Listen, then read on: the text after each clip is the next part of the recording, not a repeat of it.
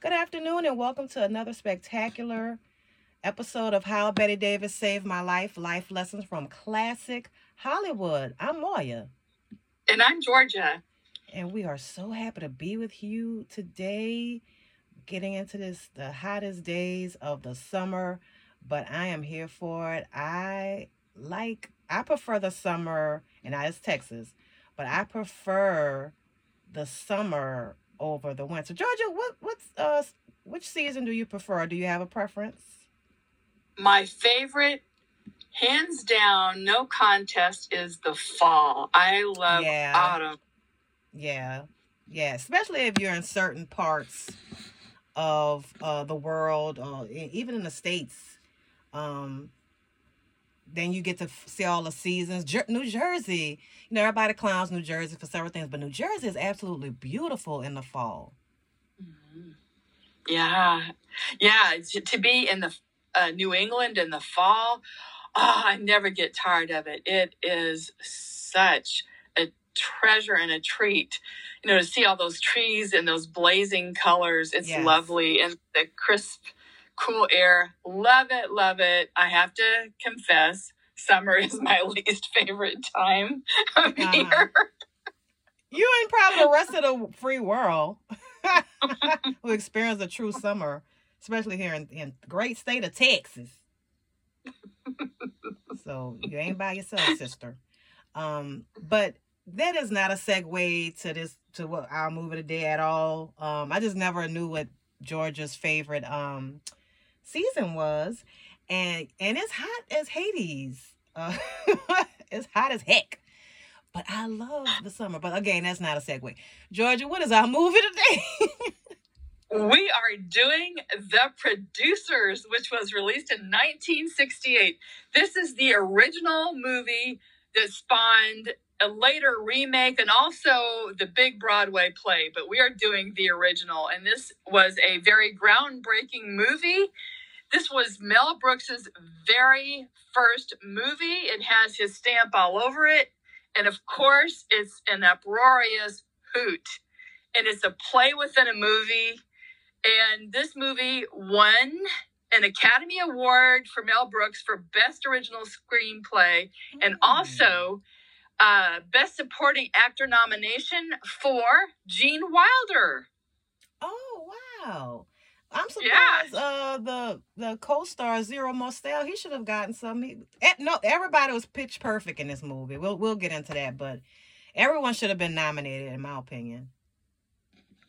Well, Zero Mostel was, I agree with you, Moya. He was sensational in this role. Yeah. Uh, you know, he done uh, Fiddler on the Roof on Broadway, and he did the Mhm. movie If Anything Happened on the Way to the Forum. The guy was absolutely an amazing actor, and saw yeah, but I the combination of the two playing off each other because they were such opposites. But like you said, we'll get into that later. Right. Um well, for the few people, Georgia now not included, who had not seen the producers. so Georgia, tell me because you're a producer virgin, the producer virgin virgin, if you will. you tell me, oh, because I hadn't seen it. I'm like, I was a reborn virgin, if you will, because I hadn't seen him. Oh my gosh. In maybe 20 something years. It had been a, a, a minute. So, Georgia, tell me, come on, give it to me. What did you think? Give it to us. What did you think? Oh my gosh! But you, I thought, you know, for the people who first saw this in the '60s, this must have been so uh, controversial at the time that it came out because it was breaking barriers the Mhm. subject matter. And it's it was an assault on conventionality. This was their first exposure to mel brooks. And so i'm sure that they were it was shocking for its time when it came out Right. and everybody was saying, "Ah, this movie, my gosh, it's in such bad taste." and even the New York Times said it's shoddy, it's gross and cruel. but you know, um, Roger Ebert said this is one of the funniest movies ever made, and on the AFI, the American Film Institute, they ranked this as the 11th of the best comedies in history. And Mm. so for some people, it's uproariously funny. But for me, because if if you understand live theater or the Mhm. old school movie musicals of the 1940s and the Right. Busby Berkeley musicals, Right. you will enjoy this much more than other people. Yes. I think. Yeah. If, if you so, I come from that sensibility, and I look at it, I go, "Oh my God, this is absolutely." that is so over the top. and see you saying that so I, i'm i'm gonna out myself. Um when i first saw it because you you already know and those of us our, our great audience who's been following us i'm not a huge musical fan. Um so it wasn't so yeah y'all feel free to get me on our facebook page how bette davis saved my life. Um feel free to get get me when I first saw like I said, it was 20 something years ago. So I think I was either just getting out of college or in college or might have just gotten married or whatever. But um it wasn't that funny to me. So I had seen so to, to your point, to your point, I had seen Blazing Saddles first, and which was a, a riot. And, and and I'll get into why I think that was more funny to me. But no, I think what you just said is very poignant about the people who have the theater background and Broadway how they could really appreciate it more. So yeah, continue your your uh your line of thought. Well, you know, I, I think one of the other things about this movie that really made it stand out was the fact that there was still not that much time elapsed between the audience at the time and their memories of World War II. Some people actually Right. lived through it. And so when you see this movie, that's what makes it all the more shocking. Um, there's a famous comedian, Steve Allen, and he observed that there's a formula for comedy if you have tragedy plus time. And he said, with Mel Brooks, this was made less than 25 years after World War II ended. And making a movie with a very campy, you know, Fuhrer surrounded by a Nazi version of the Rockettes was just so to them just outlandishly crazy. Mhm. And the two, the lead characters, Max and Leo, they're Jewish. But you know, Moy, I remember that when I was a kid, and I remember when Hogan's Heroes Yes. was first being shown. yes, yes, yes. When the TV Hogan's Heroes came out, some people took issue with it. They said, "How can you make a comedy about POWs in a Nazi prison camp or stalag? I mean, how can you do Mhm. that?" But sure enough, I mean, it was pretty popular and it got a lot of laughs. So you you come at it looking at it this way, thinking he really pulled off something here. right. The and- impossible. and- he pulled it off. Yeah, that's what I was thinking when I was watching this Because movie. Because when was Um, when was um Hogan's Hero? This had to be around the same time Hogan's Heroes, right? When was Hogan's Heroes? Later on or before? No, it, it was well. Let me think. It was the '60s. I know that for I'll sure, but it was real quick. pretty close to the same time. I don't know the It had to exact years, really close. Let me look. but yeah, it had to be close. Yeah. Um. So yeah. Okay. So Hogan's Heroes was first, sixty-five to seventy-one. That is a really good run. And um, I know you said sixty-eight earlier for the producers. IMDb has sixty-seven, but you know, anyway. Um. So that's so yeah. This so Hogan's Hero. They if there. So let me ask you this: If there was no Hogan's Hero, would there be have been a producers? Would it have been either successful or you know that's that's a good question. Wow, that is a mind blowing question. Wow, Moya, I never made that connection. That's an uh, wow. Maybe not. Yeah, I think I, I yeah, I don't think it would have happened because the people had already been softened towards and I can't believe it that's the words coming out of my mouth softened towards Nazi death camps. You know, it had already been so it already was out there. So kudos to Mel Brooks, who we know had a TV background because he wrote for Get Smart. And um you know, so he so kudos to him for taking that for the producers of uh of Hogan's Hero and Mel Brooks to be able to capitalize. What great risk takers, you know.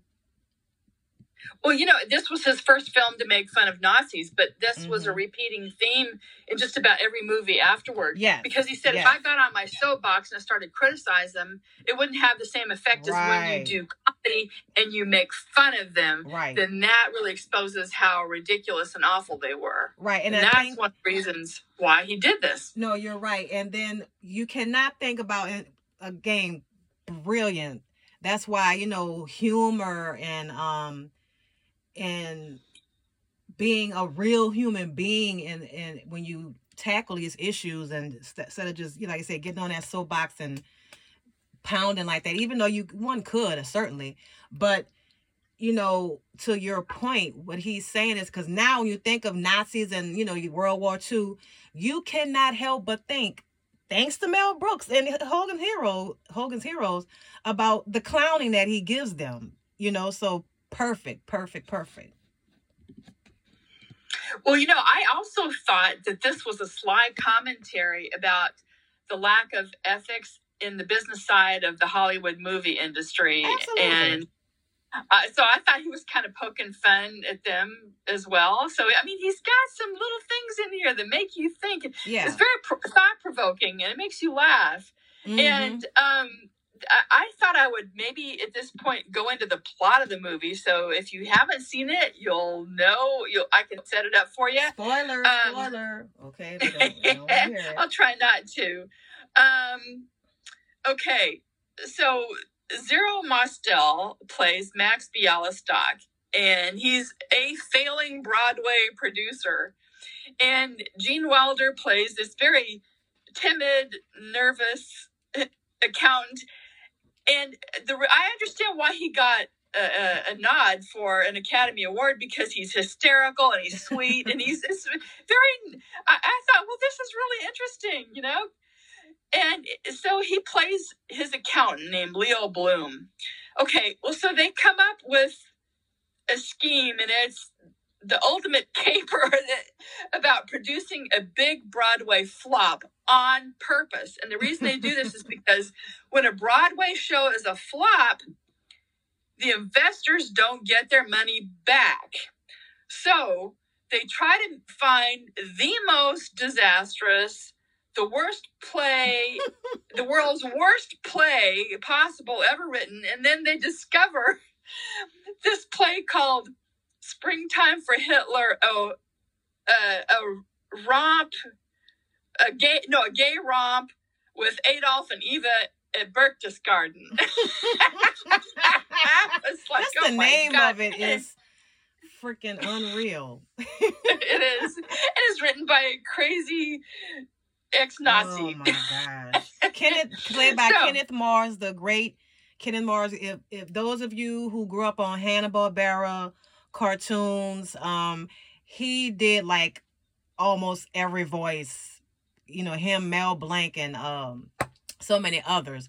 But yeah, but those of you who are Malcolm in the Middle fans, he was Francis's German boss when Francis went to work on the ranch. So he's a man of a thousand voices and a thousand looks. So that's Kenneth Mars, who is, I mean, it, it- it's it's you it's sad and funny at the same time. It is so freaking crazy. I did not know that, Moy. Oh my Oh god. yeah, I'm Malcolm, Die Hard, Malcolm in the Middle, one of the best co- uh, TV comedies ever. I agree with you, Moy. I love, love, love, love Malcolm in the Middle. Um, well, okay, so to make it even even more crazy, okay, to raise money for the play, Max Bialystock he romances these Mm. Very, very, very old rich ladies. In fact, they're so old they look like they're on the way to the cemetery. And he's old. Well, not old, old, but you know. So look, he's what he's maybe like in his late fifties, sixties, and he, and these women, like you said, George, they ready for the graveyard. it's Well, ridiculous. So, so if the play it turns out to be a flop, then Max and Leo get rich. But if Mhm. it's a hit, they'll go to jail. Yeah, they're cooking the books. They're cooking the books. Uh, Yeah. So yeah, they cook the books. So you have to watch to find out. Do they end up in Rio or Sing Sing? Well, the ending is hilarious. oh my gosh. And so one of the old ladies, I gotta see there's so many Easter eggs and cameos in here. Well, I don't know about Easter eggs, but jokes. Like so many like jokes and, and cameos of your favorites. So Estelle Winwood, who is a veteran of uh British comedy, British films. She plays Hold Me, Touch Me. One of them old, them dirty old ladies. You know, we talk about a dirty old man. One of them dirty, dirty old ladies who uh, zero Mostel Bialystock romances and gets money to finance to put up the money to even start the horror show. He's hoping that will be springtime for Hitler. So in his hold me, hold me, and have a hold me, touch me, and I'm like, hold you and touch you, hold hold you, hold you up, and touch down the nursing home and put you in there with your old self. You, I mean, just it's it was so funny, hilarious. Well, you know, during the casting call, you know, for the the old wealthy ladies, they were asking for women for from the age of 70 to 75 but estelle winwood she was 84 when yes. she did this movie. Yes. Yeah she is so fun. So so you know like you know these, these people been gone a long time but she is you know needs to always be in that list of great british film comedians. That dry british humor i mean just so funny. She's been in everything too the casting was so amazing in this movie. Uh, I think that was one of the secrets to his formula in getting this movie and to be such a timeless classic yes. comedy. Um, you know, Dick Shawn was also amazing. He plays kind of a. I forgot all about him when I saw this. I I thought, oh my god, to play Hitler, they picked this guy. He's kind of like a '60s hippie flower child, and he's like old. He looks like he's like there. almost middle age, like in his 30s. He's too damn old to be a hippie.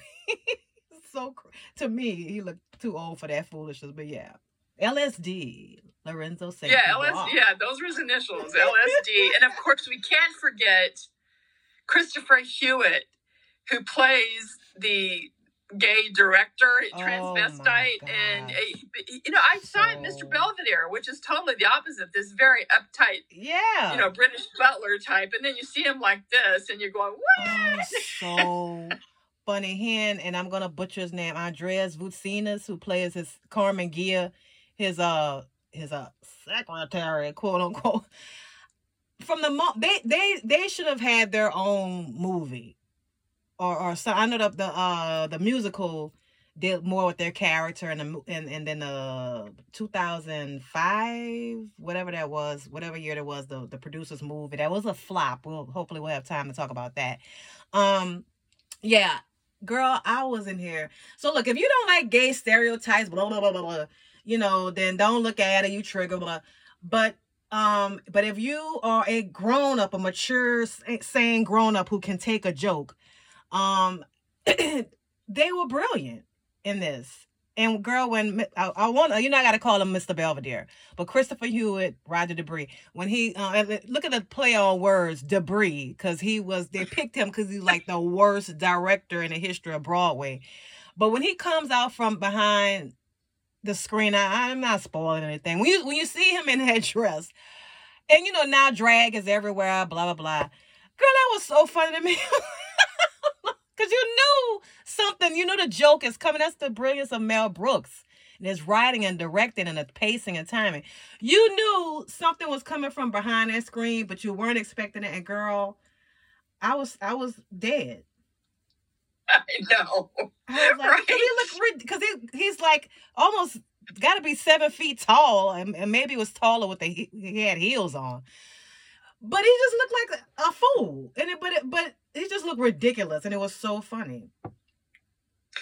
Well, you know, um, Mel Brooks was not very sensitive about people telling him that his movie was in bad taste, and he even commented to somebody, "No, it would have to be elevated, even to be you're elevating my movie if you call it bad taste because it's, it's lower than that." And right. but you know, one of the things that this movie uh, brought us is brand new phrases that we had never heard before. One of them is the phrase creative accounting. That was the very oh, first time that phrase was ever uttered. Uh, ever uttered. Then also there's another phrase. Yeah, creative accounting. And or like when you said Moya cooked the books. But anyway, um, and then the other phrase, which was the very first time it was ever heard, was if you've got it, flaunt it. No way. yeah. Get out. the first first time it was ever used. Yes, I was- and I they said also there's a scene. that. Huh? I know. My grandma used to say that, Mhm. baby, if you got it, flaunt it. but anyway, um, and then there's the first time they say there's a scene where, um, you know, Dick Shawn's character when he's playing, uh, you know, Hitler, Mhm. he gives somebody I, I don't know, remember who the character is, but he gives somebody instead of a you know a high five because people would go like this. He does it high, like high above his head, a high five. This the very first time that was ever seen or Mm. done, a high five like that. So Mm. yeah, this movie just broke all kinds of barriers and records and brought us new stuff. just a it's just a genius uh comedy film like i said i did not find it that funny and i was trying to figure out why i didn't find it that funny and like i said maybe i, I don't think i had the historical context back then i'm pretty i know i didn't and um it just sounds so silly and i'm uh, i'm even wary uh i mean weary no wary wary to say it. But because it didn't have and, and, and movies don't have to have any black people in it i mean you know put whoever you want in your movie as long as it's a good movie. I think back then it seemed like it didn't have anything for me let me just say that. I couldn't relate but which is so silly because you know before i even met you knew you existed oh um i looked at like all those 30s and 40s you know so I looked at movies, you know, without any black people in it. But I don't know. It just seemed like it wasn't for me. I don't know if that makes sense, Georgia. It does. It does make sense. Okay. Yeah, because I think a lot of people would look at it and uh, say, you know, this isn't really quite that funny to me. In fact, a lot of people share your sentiment. Mm. But uh, to me, I look at it as just being so rule breaking. Yeah. And uh, it, it, it, and I can see at the time that it was made why it would have had people just shocked but kind of nervously laughing and then, then laughing really hard like oh my god i'm not supposed to be laughing at this but it's funny i am you know Right. that kind of a reaction to it yeah, like so when they first have the first run of the the the, the uh production, and it's hilarious. The audience is like everybody's mouth is gaped open. And I want to ask you, ask you this: the guy who, so there's like one guy who cheered, which is that's hilarious within itself. Was that um, what's his name from Get Smart? He looked like um, I cannot think of his name. The guy who starred in Get Smart, he kind of looked like him. And I said, well, you know, Mel Brooks wrote that show. Him and um, Buck Henry, I think. Um, said maybe did a cameo, but I'm not sure about that. Maybe I'm wrong. But yeah, but yeah, you're right. Every so people who saw this. So was this a hit for Mel Brooks back then? it had mixed reviews originally Okay. Okay. but it went on later as it kind of caught fire i guess you could say it did better Okay. uh, but originally very mixed uh, so it was kind of like an acquired taste maybe but it did it did way better after as it got because of the the buzz that it generated and because people wanted to see something really kind of outrageous mm-hmm. it caught on later Okay. Yeah. So let's fast forward to um and again if you if you don't like back not back but if, if you don't like women being sexualized and exploited you know and if you don't like and, and I I don't give trigger warnings because like I said grow up. Um but I'm just letting you know if you don't think that's funny cuz cuz again like I said with the heat of the night this was the 60s you had laughing and um it was on the cusp of the, the feminist movement and all that stuff but you know if you don't like that kind of humor um you know women being sexualized or something like that or, or- or world war ii you don't find that funny this is not the movie for you. I'm gonna be very honest with you. Don't don't look at it. Um but if you like a good laugh you don't take yourself seriously you don't take life seriously this is the perfect movie for you. Um and, and it's it is smart for as silly and ridiculous as it is, Georgia, it is very smart because it. I love Mel Brooks because he was a equal, like I said about Blazing Saddles that we did a couple of weeks ago. He was an equal opportunity offender. So you're right. He went at the business side, the smarmy business side of uh, producing. uh he he went he went after everybody. He went after how how these look, no one was saying how the little old ladies, how women still want to think they got it and you like 105 years old. He you know, he went the gay community, you know, he went after them. And it but it, it wasn't I didn't find it vicious like with with Blazing Saddle. I didn't find it, any of the racial humor. I didn't find it vicious or malicious. It was funny. It was humor. Um, and so I saw some of the comments online about, it and it was like, yeah, you know, stereotypes aside about gay people, you know, it, it was a funny film. But Sarah, look, let's be honest, stereotypes, I don't care who they're about. Uh, generally speaking, they are rooted in truth. So you got to lighten up, man. It, it, it was funny. Um, so Georgia, fast forward to the film that came out in 2005 or, or something like that. Do you know anything about that? Why was, you know, why why it didn't really work?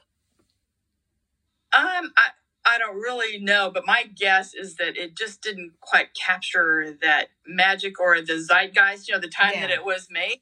Because yeah. by this point, you know, we were like takes a lot we don't get shocked as easily anymore. True. And and uh it, it's kind of hard to capture that same um yeah. level of of lunacy and groundbreaking uh taste that it had at that point. Although I don't know, I don't want to take anything away from Nathan Lane and and what it was that uh, Matthew Broderick mm-hmm. in it. I don't want to take away anything for, from their performances, but it just didn't go over as big, yeah, like you said, over. Moya. And and I think you know that is often the case with remakes, and even with you take a movie and then you turn it into a play. That often happens, even though it's still there. They did enjoy some popularity there for a while. But I mean, they they certainly did. But that's why I chose this version because I figured this was really. Oh yeah, definitely. A lot of people consider it the best. Oh yeah, yeah. And to your point, um, this the YouTube channel called Waiting in the Wings did a really good breakdown of why the film didn't work, and and you know, there's some of the stuff of what you said and um because uh, you know as we know as the producers is legendary uh i mean it was just a juggernaut on broadway um but just what you said it did some of the material didn't translate as well on film trying to put those musical numbers uh they shot it just like they shot it on Broadway. And like you said, Georgia, some sometimes unless you have a really skilled person and not taking anything from the director, um, who really control you know, you know everybody just doesn't have that. The, the uh, they're able to adjust and get the timing and pacing right. Um mel brooks even though he did not direct the broadway productions maybe he should have directed the the um the movie. So you know there's a lot to be said because yeah it was it bombed. That i don't even think it made its money back its production costs back um so I've never seen it. Like I said, I'm not a musical person. And I love, oh, but uh, obviously we're a classic Hollywood channel. So I'm to go back to the original because the original, as we know, like just like the books and everything else, is usually better than a Hollywood production. So um, that's, and you're right, that's why I want to go to this. Um, let's see. Uh, we are just about out of time. George, is there anything else you want to say about uh, the producers? Where did you, ca- where, where can a person see it? You can see it for free on either Tubi or Pluto. Okay. And I, I think it's not for free on um, YouTube, but you can check IMDb or whoever you want to check um, to see it. But yeah, it's a hoot. It's if you're a Mel Brooks fan, go and check it out. So Georgia, so you got me. So I mean, I got you with this one. You got me with the with we got to do young is it young frankenstein i've never seen that i've seen like bits and pieces but i've never seen it whole so i gotta see that oh my gosh moya you've got to see young frankenstein yes. put that oh on our list God. we gotta do it we gotta do it so we'll we, you and i are even as they say we've uh we've um we've both seen stuff that the other person has has not seen. So guys we are working on our next movie. We're not going to tell you what it is. It's a it is a bette davis movie. I can tell you that is pre-code.